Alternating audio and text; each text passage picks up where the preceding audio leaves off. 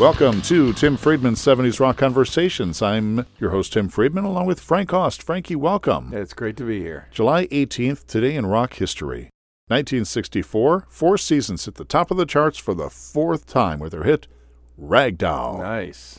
Remember Bobby Fuller, I Fought the Law, and the Law won? The law won. Found dead in a car in Hollywood, just 22 years old. Wow, I didn't. I I'd never heard that one. So thank you for that. A car driven in 1969 by Senator Senator Ted Kennedy plunged off a narrow wooden bridge in a tidal pond after leaving a party in Chappaquiddick. Quick spell Chappaquiddick. Yeah, that was the that was the incredible July of '69. 69. That, uh, will go down in infamy for lots of different reasons. Jeez, Kennedy escaped. His passenger, Mary Jo Kopechne, died. Yeah, Senator believe, later huh? convicted of leaving the scene of an accident. Yes. 1970. A year later, Deep Purple and Pink Floyd played a free concert in London, Mm. Hyde Park. And then in 1974, a U.S. Justice Department uh, ordered John Lennon out of the country. You there, darned. out. That was because of a 1968 marijuana possession charge. Marijuana possession things, charge. yeah. The U.S. Court of Appeals overturned the deportation. A year later, Lennon was then granted permanent resident status. hmm 1983, Abbey Road Studios was open to the public. You ever think about maybe touring the studios? I know a, a friend or two who have done that. I'd love to. Of course, I'd have to be in England to do that. That's true. That made it more. That, that has made it one of the city's most popular tourist oh, destinations. I'm sure it is. Yeah. So Paul Simon and Art Garfunkel on the same day, July 18th, 1983, began a 19-city tour. Their first stop, not New York, not California, not even Vegas. The Rubber Bowl in Akron. Nice. Did you go? No, I did not. I asked my friend Tim Doherty, who worked for years and years as program director on air personality at WONE 97.5 in Akron. Sure. And that was before his time there, but he didn't go. And I didn't go. I didn't even know it was going to happen. And why Akron? Yeah, of all things. And why the Rubber Bowl? That was one of the oddest. If you've ever saw it or remember it, it was one of the oddest places. Yeah, call it up on YouTube. You'll see what we mean. you'll, you'll definitely see what we mean. Billy Joel played his 100th concert at Madison Square Garden four years ago today. He became the first musician to do that at that at the Garden. Wow. So 100. he's still playing them too. I That's think he said as long as people buy tickets, we'll keep we'll playing still there keep playing. when we yeah. can. Birthdays: Red Skelton. That had to be one of your folks' Oh favorites. Oh my God, I'm sure it was. Nelson. He was born in 1913. Nelson Mandela, 1918. oh, okay. John Glenn, the astronaut, soon to be senator of Ohio, 1921. Remember the song "I Put a Spell on You"? Screaming Jay Hawkins. Yeah. He was born in 1929 in Cleveland, Okay. Ohio. Ian Stewart, keyboardist, co-founder of the Rolling Stones, 1938. Brian Auger is 83 years old today. Oh, what a great uh, organist, uh, keyboardist. Uh, Yeah. terrific You talked about him in our Download Discovery sure segment, did. haven't you? Dion DiMucci is also 83 today. James Brolin, the husband of Barbra Streisand, has had a good career in his own right, Mm-hmm. 1940. And Martha Reeves of the Vandellas, 1941. Actor Vin Diesel, 1955. Wow.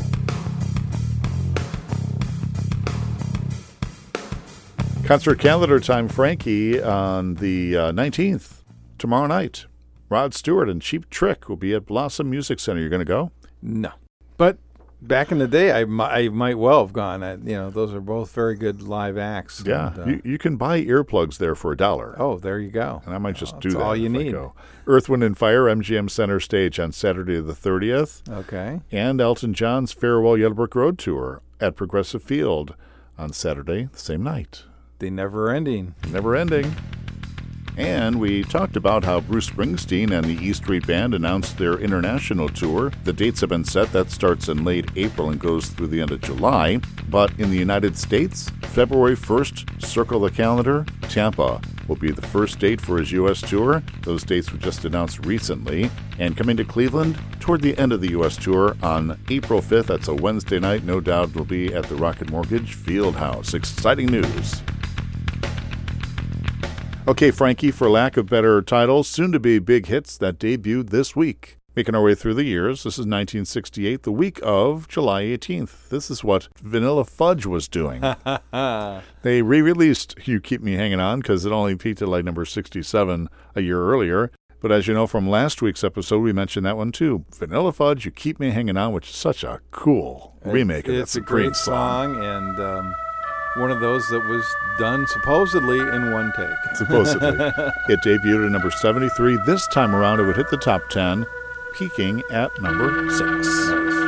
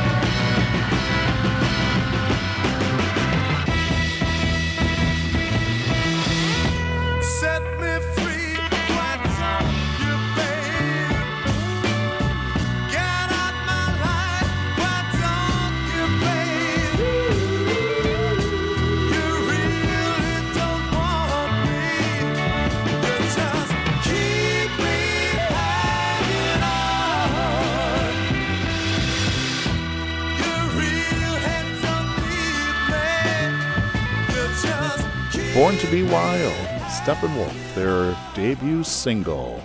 Debuted at number 70 that week in 1968 on the Billboard Hot 100, Bible. You yeah, know, and that was the song that actually gave us the term heavy metal. and it peaked at number two for three weeks. Spent 13 weeks on the Hot 100. So it That's debuted yeah. this time of year, July 18th, 1968.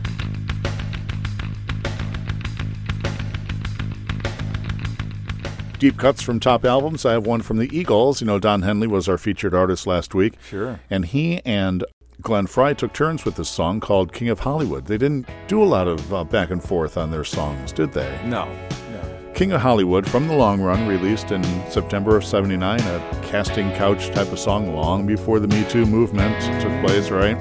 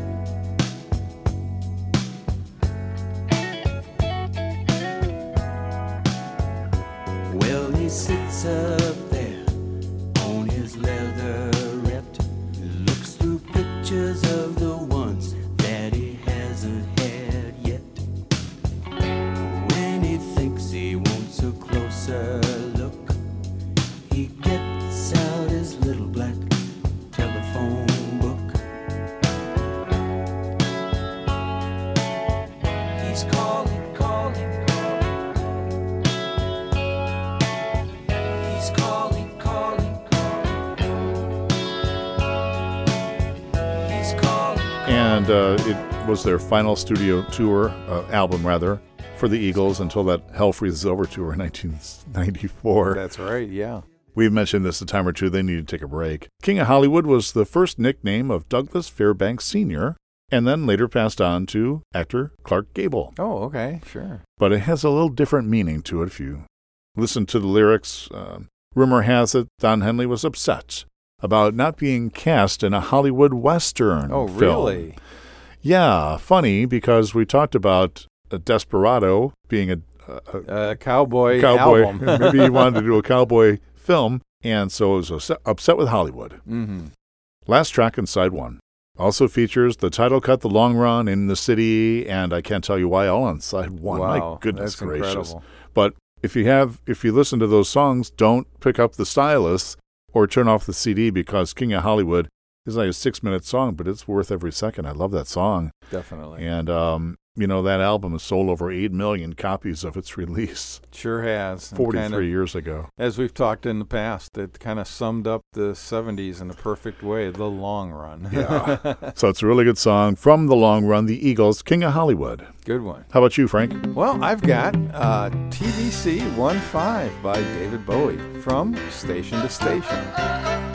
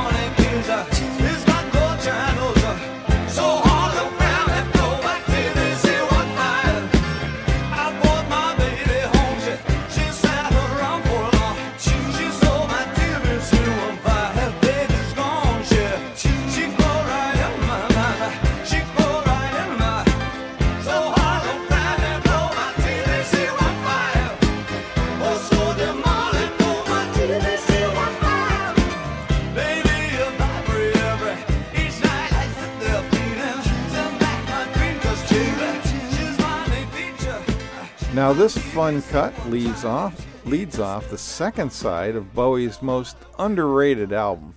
It starts as a simple piano groove, like something out of the 1950s, played by E Streeter Roy Bittan. Even Bowie's vocal intro features uh uh uh uh uh right out of the Sha Na Na songbook.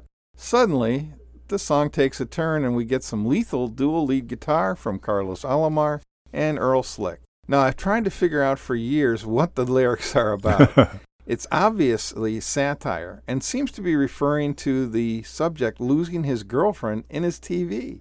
Considering the amount of cocaine that was being injected to fuel their 24 hour recording sections, hmm. I guess that makes sense. Reviewing for the Village Voice, Robert Christgau deemed TVC 15 his favorite piece of rock and roll in a very long time and wrote, Spaciness has always been Bowie's shtick, and anyone who can merge Lou Reed, disco, and Dr. John deserves to keep it going for 5 minutes and 29 seconds. That's a good one. That was uh, the same album that uh, had Golden Years. on Golden it, Years okay? on there. Stay uh, is on there also, and uh, course, Station to Station is a, like an 11 minute uh, Uber song Odyssey. to start the whole thing off. TVC 15 uh, was on Station to Station, second single from the album, and it topped out only at number 64 as a release in the summertime. Exactly. Uh, Bowie was never big uh, as far as singles on the charts, and this was no different. Golden Years did better, but uh, this one's good too.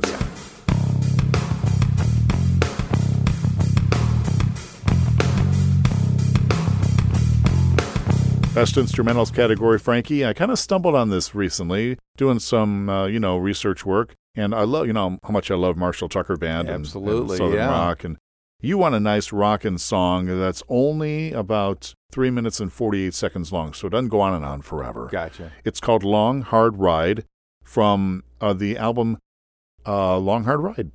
This makes sense. So it's easy to find, Absolutely. right? June 1976. It's the album of the same name, a year before their hit album California Dreams, which featured Heard in a Love Song.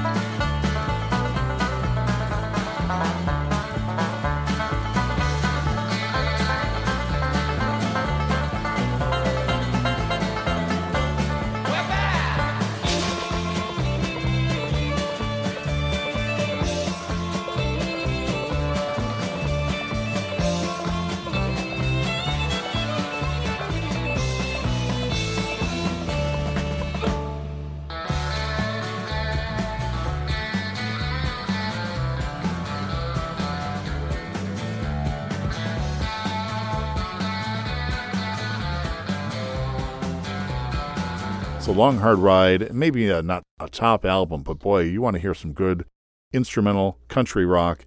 That thing is great. Yeah, and how often do you hear a, a instrumental song be the lead song to an album? You know, that's not Yeah. that's not usually done. Not usually done. Uh, It's kind of a movie trailer type of thing. It was made into. Uh, you can see the the horses and the, the 38 special used to do that kind of stuff. Sure. Or Bob Seger a little later on with um, Against the Wind.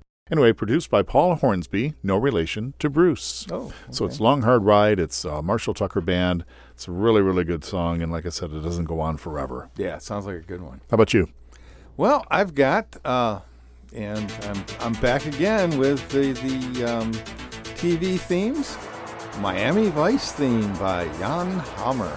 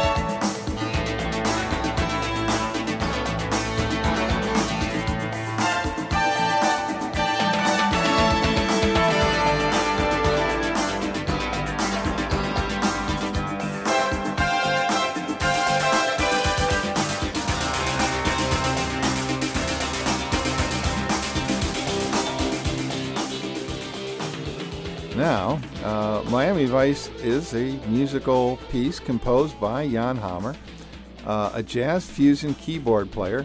It was first presented as part of the debut televi- television broadcast of the show in September of 1984 and was released as a single in 1985 and peaked at number one on the Billboard Hot 100 chart. It also kind of uh, marked the end of an era for these instrumentals we've been featuring. It was the last instrumental to hit to top the Hot 100 until 2013, Really? when Harlem Shake by Baauer released uh, reached number one. No kidding. So you know, kind of an end of an era. No TV themes. They well, Seinfeld kind of put an end to that, didn't they? Exactly. But Friends uh, was a TV theme, but it wasn't an But instrumental. It definitely was an instrumental. Pull it up on YouTube. Put up on. YouTube. You'll you'll have a little chuckle. A little at Sophia. chuckle, yeah. it's funny. I was looking at that Miami Vice theme, MVT. It's kind of like MTV, only reversed a little bit. that's right. Yeah. You know, Jan is a Czech American musician. He sure is, and uh, I know he did a lot of work with uh, people like Jeff Beck that we've mentioned many times on this show. Yeah, he became a naturalized citizen in the U.S. way back in 1978, and just four years ago, he released his first album in 10 years. Wow. Jan Hammer. Not Hammer, but Hammer. Exactly. He's good. I like that song. he sure is. One Hit Wonder Time, Frankie. I found this one. I was kind of digging through some old singles of mine, and I found this from 1978 Trying to Love 2 by William Bell.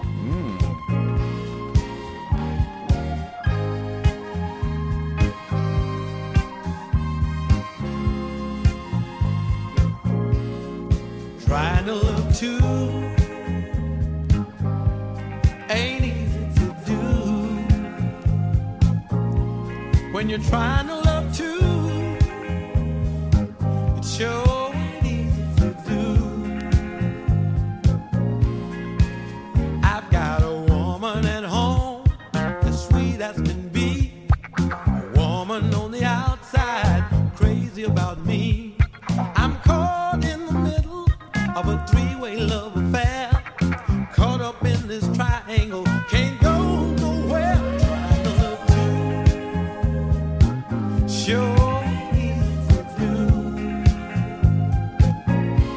When you're trying to love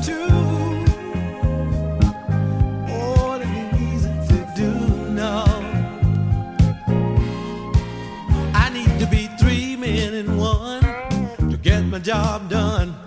I need a Uh, number 10 hit for him. Number 1 R&B hit The Pride of Memphis, Tennessee. Okay. He released about a half dozen songs prior to this one, but none of them did any better than number 45 on the Billboard Hot 100. Yet this one made it to number 10 on the Hot 100 and number 1 R&B. You know that William Bell first signed to the Stax label, S-T-A-X Stax. Oh, yeah. A songwriter that featured notable artists like the Staple Singers, Isaac Hayes, Sam and Dave, and Otis Redding. Sure. He's 82 now No. and still doing his thing. He released uh, over a dozen albums over the years, starting in 1967, and his latest released in 2016. Wow. This one, entitled This Is Where I Live, from six years ago, won William a Grammy for Best Americana Album. Now, that award started in 2010. Interesting. So he is a Grammy winner, but he, he did it like uh, age 76 or something like that. It's Trying to Love 2. It's William Bell. Trying to Love Two kind of sounds like, uh, what was it, Torn Between Two Yeah. Lovers? Kind of sounds like the same theory. He probably got the idea, and a year later thought, you know what, I can put a little groove to it and make it, maybe make it sound better than that sleepy, kind of whiny Mary MacGregor. exactly.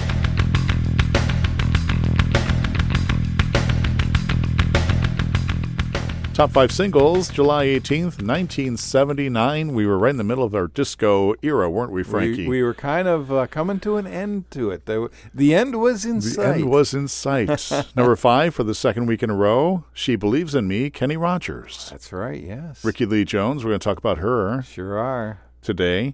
Uh, Chuck E's in Love, number four for the second week in a row. That's right. Number three, second week in a row, Hot Stuff by Donna Summer. Oh, boy, yeah. Down a Notch, Ring My Bell, Anita Ward.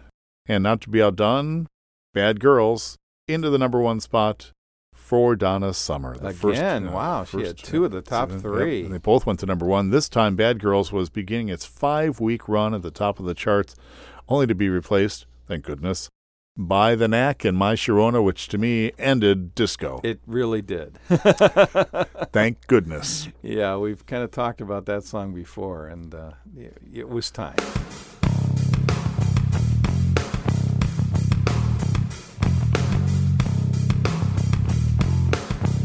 Artists who debuted at number one or number 2 Mm-hmm. You'll remember this one England Dan and John Ford Coley.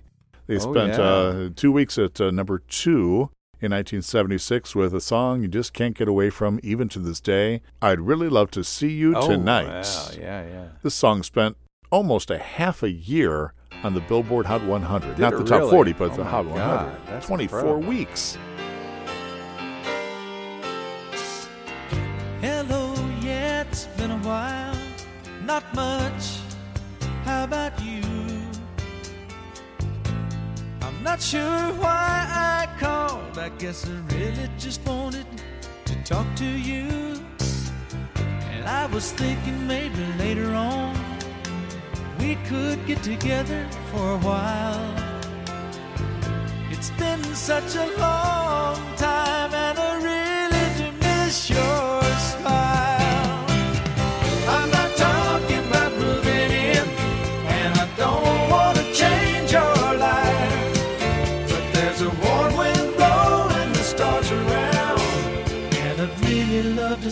see you tonight.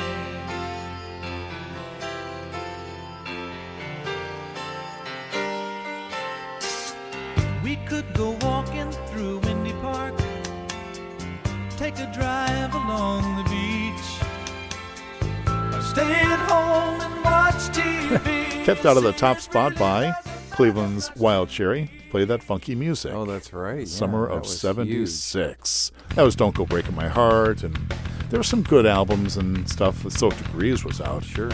in 76. In our continuing series of rock or psychedelic Mm-hmm. versus pop, this time around it's rock versus pop, and it's 1970, the, I guess, the second week, January 10th. You know, freezing cold, 1970. I don't remember it, but I'm sure we were freezing cold here in Lakewood, Ohio. Exactly.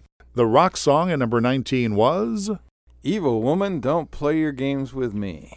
by Now, Crow. It, it sounds like something from Blood, Sweat, and Tears or Guess Who? it does. a former number number one uh, one hit wonder of. March, Yeah, something like exactly. that.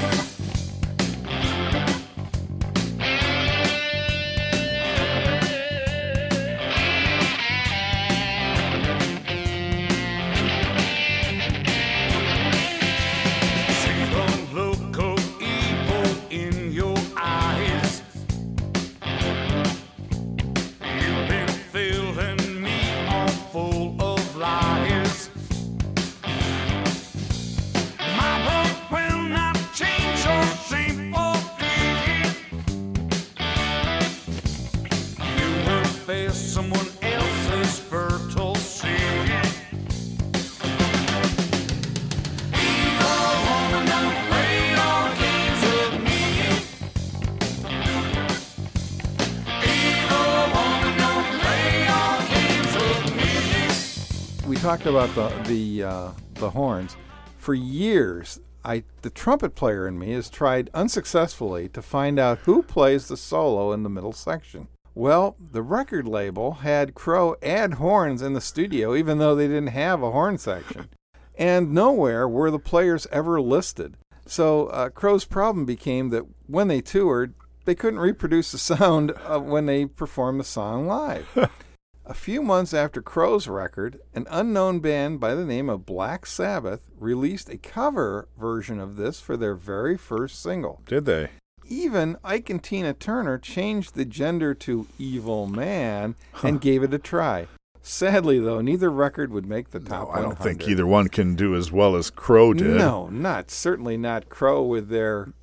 Phony horn section that they never really had. And out of nowhere came Crow, that former one hit wonder, by the way. That was uh, mentioned during our Alan Parsons uh, episode, which began our calendar year in January, way back in Right. January this year. And uh, like I said, I literally tried for years to figure out who, who it was. Maybe it was somebody I knew, but nope. It truly cannot be found, at least not that I could find. well, I know who didn't do it. It was not Jeff Porcaro or Tom Scott. Exactly, exactly. didn't play those instruments. Number 18 was Vanity Fair, Early in the Morning. Oh, yeah.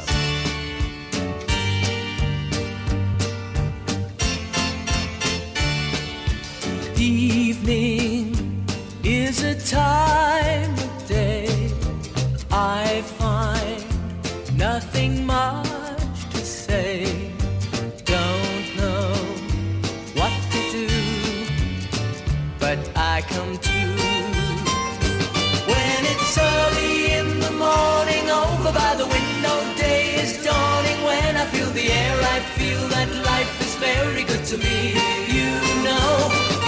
sun, there's so much yellow. Something in the early morning meadow tells me that today you're on your way and you'll be coming home, home to me.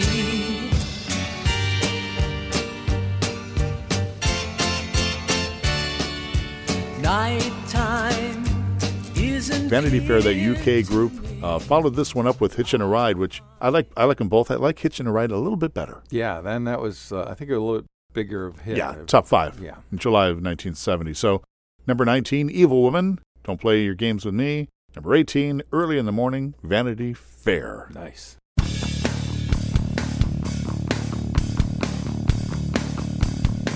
New category of ours, Frankie. Great start. Then dot dot dot. We've already talked about Walter Egan, Gerry Rafferty, Don McLean. Mm-hmm. Now Rickie Lee Jones.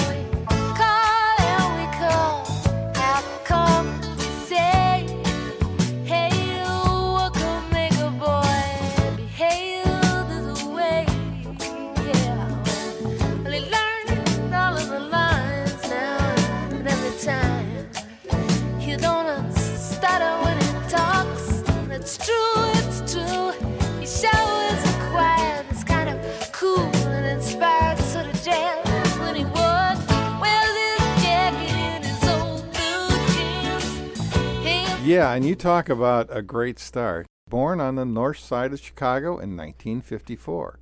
Now, the words overnight sensation are chronically overused in the music business. Usually you find out they've been in the business for 10 years. But this time it really applied. Rickie was 24 years old with no previous music experience when her debut album, Rickie Lee Jones, was released in March of 1979. Before they'd even released a single, her appearance as a complete unknown on Saturday Night Live uh, on April 7th, 1979, sparked kind of Rickie, Rickie mania. Yeah. That night, she performed Chuck E.'s in Love and Coolsville. Then, her first professional show in Boston was covered by Time magazine, and her, her and they dubbed her the Duchess of Coolsville. Touring the, after the single's release, she was already playing Carnegie Hall by July. Following those performances, Jones appeared on the cover of Rolling Stone magazine. Photographed by Annie Leibovitz, hmm. the cover showed Jones posing in a crouched stance wearing a black bra and white beret. It became the largest selling issue in the magazine's history up to that point. The album jumped to number three on the charts, and although she has released 15 albums since, never has made it back to the top 30. Yeah, you can almost envision if you don't have the album in front of you or the CD, the the brown hats, you know, Exactly. the little beret. Rickie Lee Jones, Chuck E.'s in Love went to number four. Young Blood, which I liked, also Right. went to number forty. You mentioned the Grammy Awards that she won. She was nominated in four other categories. That's that right, year, and her yes. old friends helped out in the debut album. They were Michael McDonald, who was seemingly helping out everybody then. Sure. Randy Newman and Jeff Porcaro and Tom Scott. Yeah. By then, Jeff was in Toto, and they had come off that gigantic debut album of theirs.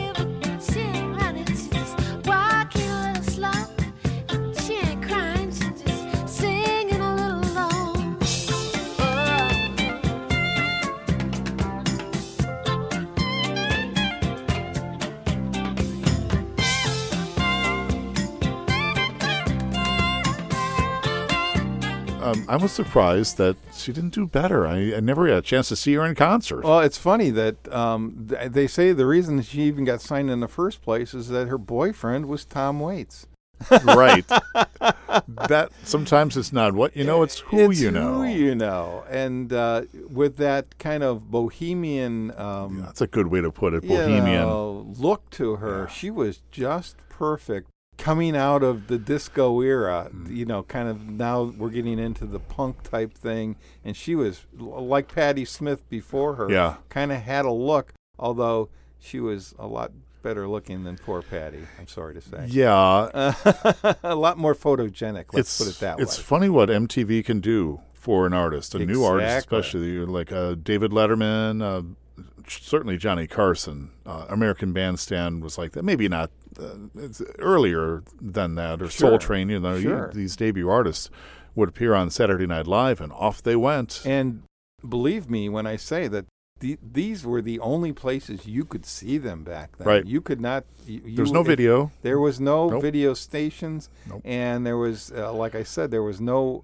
Uh, they had to literally set up monitors in um, existing record stores to get their video. so you know you saw that, yeah. Yeah, that's Now, the only way you would see it. midnight special, rock, uh, Don Kirshner's rock concert, but those were on Friday nights, and a lot of those At, were already known artists. O'clock, yeah, that's why they called it the midnight special Yeah. because it was on at midnight. They might not put Rickie Lee Jones on, but Saturday Night Live was a really good vehicle for someone like that, wasn't it? it sure was. It was perfect. And you know, you talk about how somebody can come out of nowhere. That spot and that show was so hot in in the late seventies that everybody kind of watched it, and it was kind of uh, one of those things that you wanted to be a part of. Boy, we needed a jolt like that to knock us out of the disco doldrums, the Anita Wards, and uh, it was so refreshing in the spring of '79 to hear Chuck E.'s in Love out of nowhere, and you could hear uh, Joe Jackson, whatever. But we were looking for female artists to bust out. Stevie Nicks was still a couple of years away. Linda Ronstadt had such success, but was kind of moving in a different direction in yeah, she was 1980. kind of she was she was kind of going with the uh, American sound. Yeah, she did a new wave type of album, Mhm. 1980, and then she moved into the standards. And so we were kind of looking for somebody. Pat Benatar hadn't yet really debuted that we knew. Right, so right. uh, Chuck E.'s in Love, I thought that was going to be a perfect way for uh, somebody like uh, a bohemian type of artist like Rickie Lee Jones. Well, she seemed she seemed literally, like I said, to have the world at her feet, Yeah. and uh, how How it didn't take off from there, I'll never know. Follow up singles Lucky Guy and The Real End never made it above the 60s in 1981 and 84, and that was kind of over for her, but it was and it bad. was, yes. Rock releases the week of July 18th, 1966, The Fifth Dimension by The Byrds. Oh, nice. The Soft Parade by The Doors, three years later. Master of Reality, Black Sabbath, 1971. Ooh, 1972, Never a Dull Moment. That's Rod Stewart. yeah. Great. Stevie Wonder, Fulfillingness's first finale. I don't think f- Fulfillingness's is a word. I don't think so either, but boy, what a great album. that That's a good one. 1974. My Aim is True. That's Elvis Costello, 1977. Moody Blues. Every good boy deserves favor. Spelled F A V O U R. The Moody Blues with two O's, 1971. Good stuff. That was uh, only six or seven releases getting toward the latter part of the summer. People probably are putting their stuff together or maybe just finishing up their tours Right. and then maybe getting the big releases ready for Christmas. Closer time. to the holidays. Yeah, Thanksgiving and Christmas.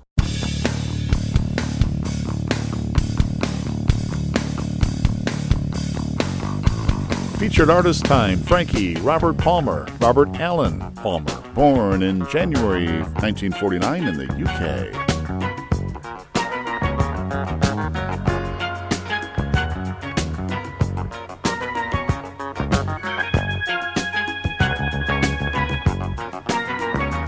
Said the fight to make ends meet keeps a man up on his feet, job, trying to show he can't be bought. Who takes every kind of people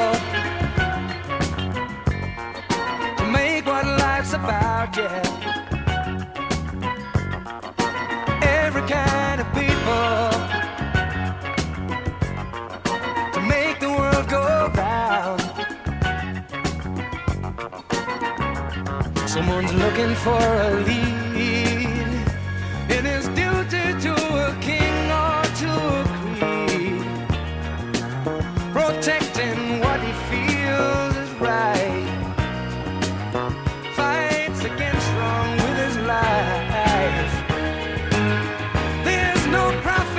He passed away in Paris in 2003 following a heart attack. He was just 54 years I- old. and that's so sad when uh, you know when when I heard that um, he was such a beacon uh, to that um, kind of MTV generation that we kind of grew up watching his videos. Yeah. it was fun. It was really fun to watch his his ideas take shape. And you look at a guy like that with those videos, you just think forever young, cool, Absolutely, young. he will always have that little tie and uh, yeah. white shirt, you know, crisply uh, uh, adorned. You know, flanked by top fashion models, exactly cool videos, uh, cool singer in the Bryan Ferry vein, Barry White, and Yeah, you had Isaac a feeling Hayes that it came easy. Yeah.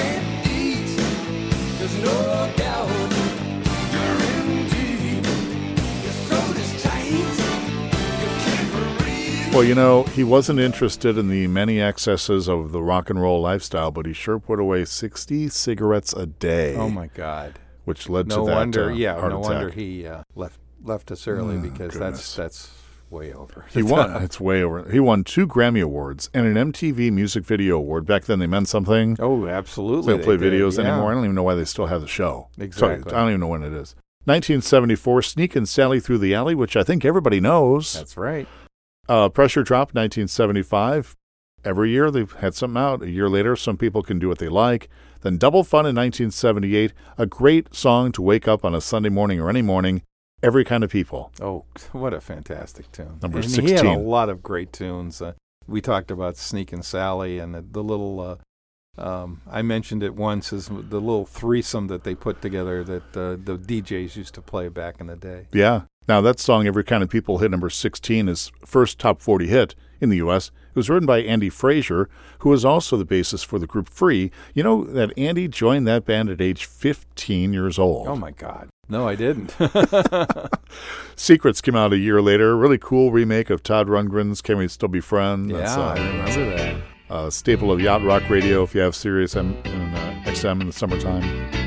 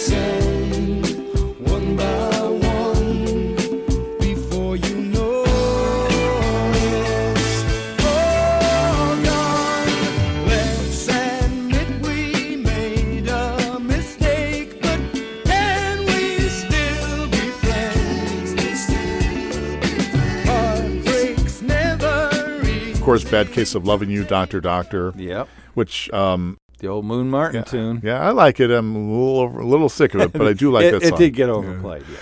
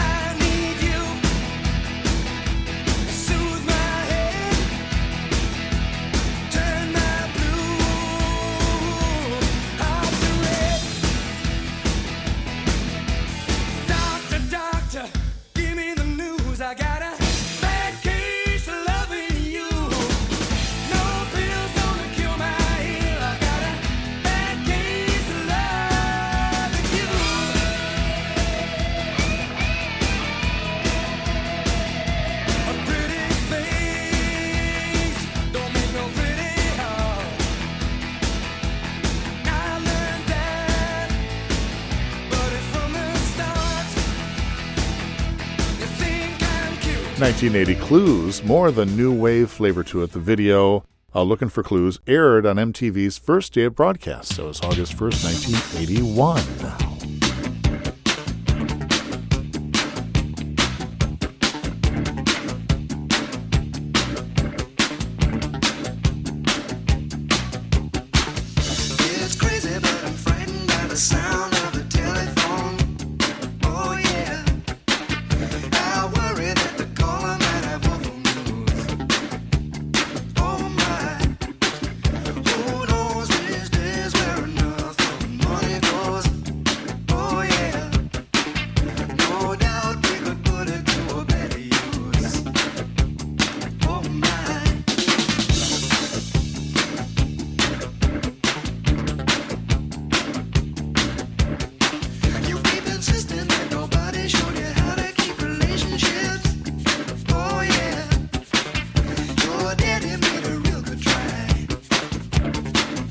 Maybe It's Live, 1982, half studio tracks and half live.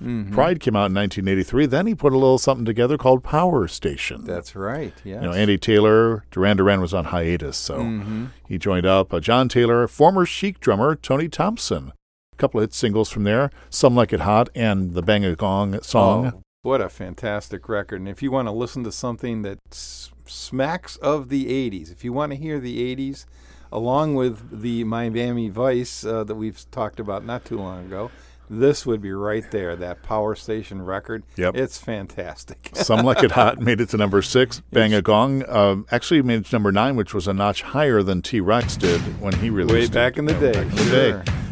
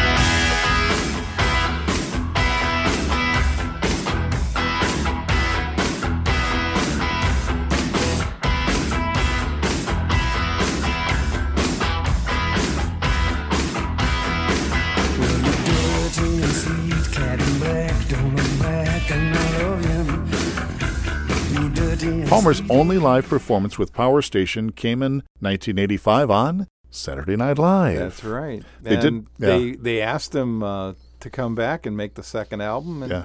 Nope. he just wasn't interested. It- we, that's just not him. They asked him to perform on Live Aid. The band was there, but he wasn't. Exactly. So, and like we said before, I don't remember Live Aid. I saw bits and pieces, but it's certainly it was a, a huge thing, a huge oh, it day. was but, uh, enormous day. Yeah. I just was doing other stuff in my mid twenties. I can, uh, wow. and I remember, you know, kind of coming in and out and catching kind of bits and pieces of it. Robert wanted to work on his solo stuff, so he said Right. bye to the band and resumed his solo career. And he, I'm glad he did because the album Riptide came out in November of '85. Do you remember the song "Addicted to Love" and I nominated have, for a I Grammy? might have heard it once or twice. and seen the video. yeah, It was, you know, they intended that to be a duet with Chaka Khan. I never realized that. And now- nowadays, record labels will let you. I guess they'll let you work with other artists. There's always uh, rap artists featuring. Oh, it's constant. Yeah. Uh, yeah. Back then, they weren't as hip to that idea. So Chaka Khan was credited with some stuff, but she wasn't able to appear as a duet or even with backing vocals or anything. But the uh, Ooh, isn't that something? yeah, the, the, so top the charts here in the states Yeah. and in Australia. A terrific video with the top fashion models, That's right. and then a really cool song from a cool singer, Robert Palmer. I didn't mean to turn you on. Wow. Great tune for a Friday night or something like that. Yeah. Or any night. Just fantastic stuff.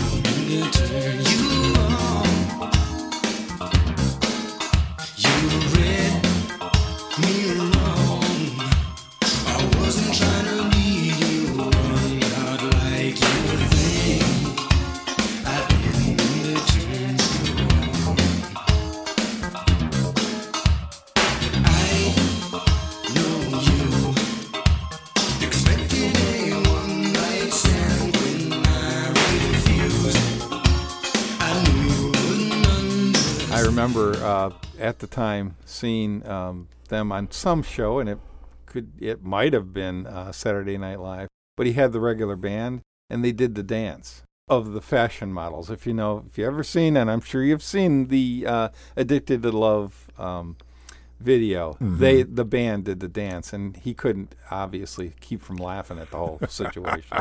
Heavy Nova came out in 1988. That was uh, a Grammy winner for Simply Irresistible, That's number right. 13. What a follow-up, yeah. Simply peaked at number two in the United States. A great, great video. Mm-hmm. You know, uh, Addictions, Volume One, Greatest Hits Package. That one platinum in 1989. Don't Explain had 18 tracks on it in 1990, including a cool remake which we played all the time. You know, by then, Easy 104 had changed its format to soft hits or Q104. It was one of those things. We were transitioning then to get more advertising dollars uh, in the in the coffers. We played a lot of Mercy, Mercy Me, I Want You. Oh, that's right. That was a good one. That's a really good remake of Marvin Gaye's song.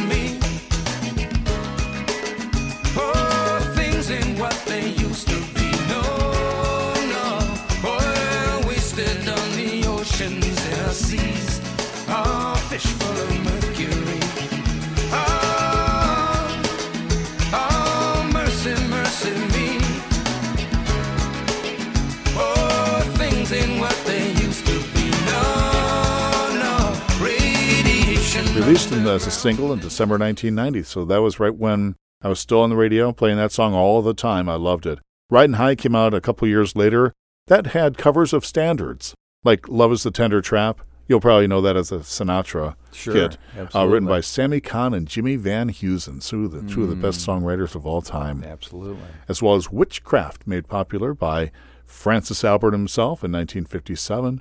Then came like three more albums that I don't know if you've ever heard of Honey, Rhythm and Blues, and Drive, but Drive came out in 2003. So but times had changed, and times yeah, had changed, exactly. and the video era, while still around, was not as popular, prevalent as, you know. Yeah, M- yeah, it wasn't driving the dollars by that time. No. MTV had moved on to the real world and remote Uh, control yeah, and Beavis and, yes, Butthead. and Exactly. Didn't take exactly. long either. Really, once you got out of the 80s, MTV was moving on Sure. to other things. Uh, for some reason, I wish that they had stuck around a little longer playing the videos. You can still find them if you've got the, like we have Cox Cable and they have the MTV The the package yeah. where you get like forty different MTVs. yeah. and I'm sure Addicted to Love and Simply Irresistible will come up there. yeah, I'm sure it's somewhere during their mix. Yeah.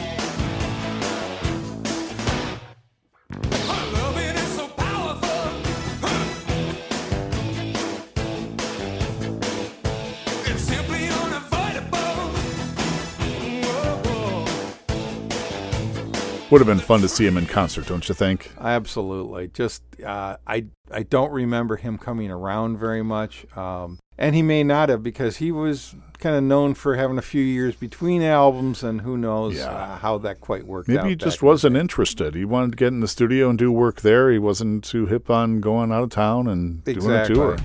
That's Robert Palmer, our featured artist this week. Thanks for joining me, Frankie. Oh, thanks for having me. Next week, Carole King will be our featured artist. That's a great two time Rock and Roll Hall of Fame inductee.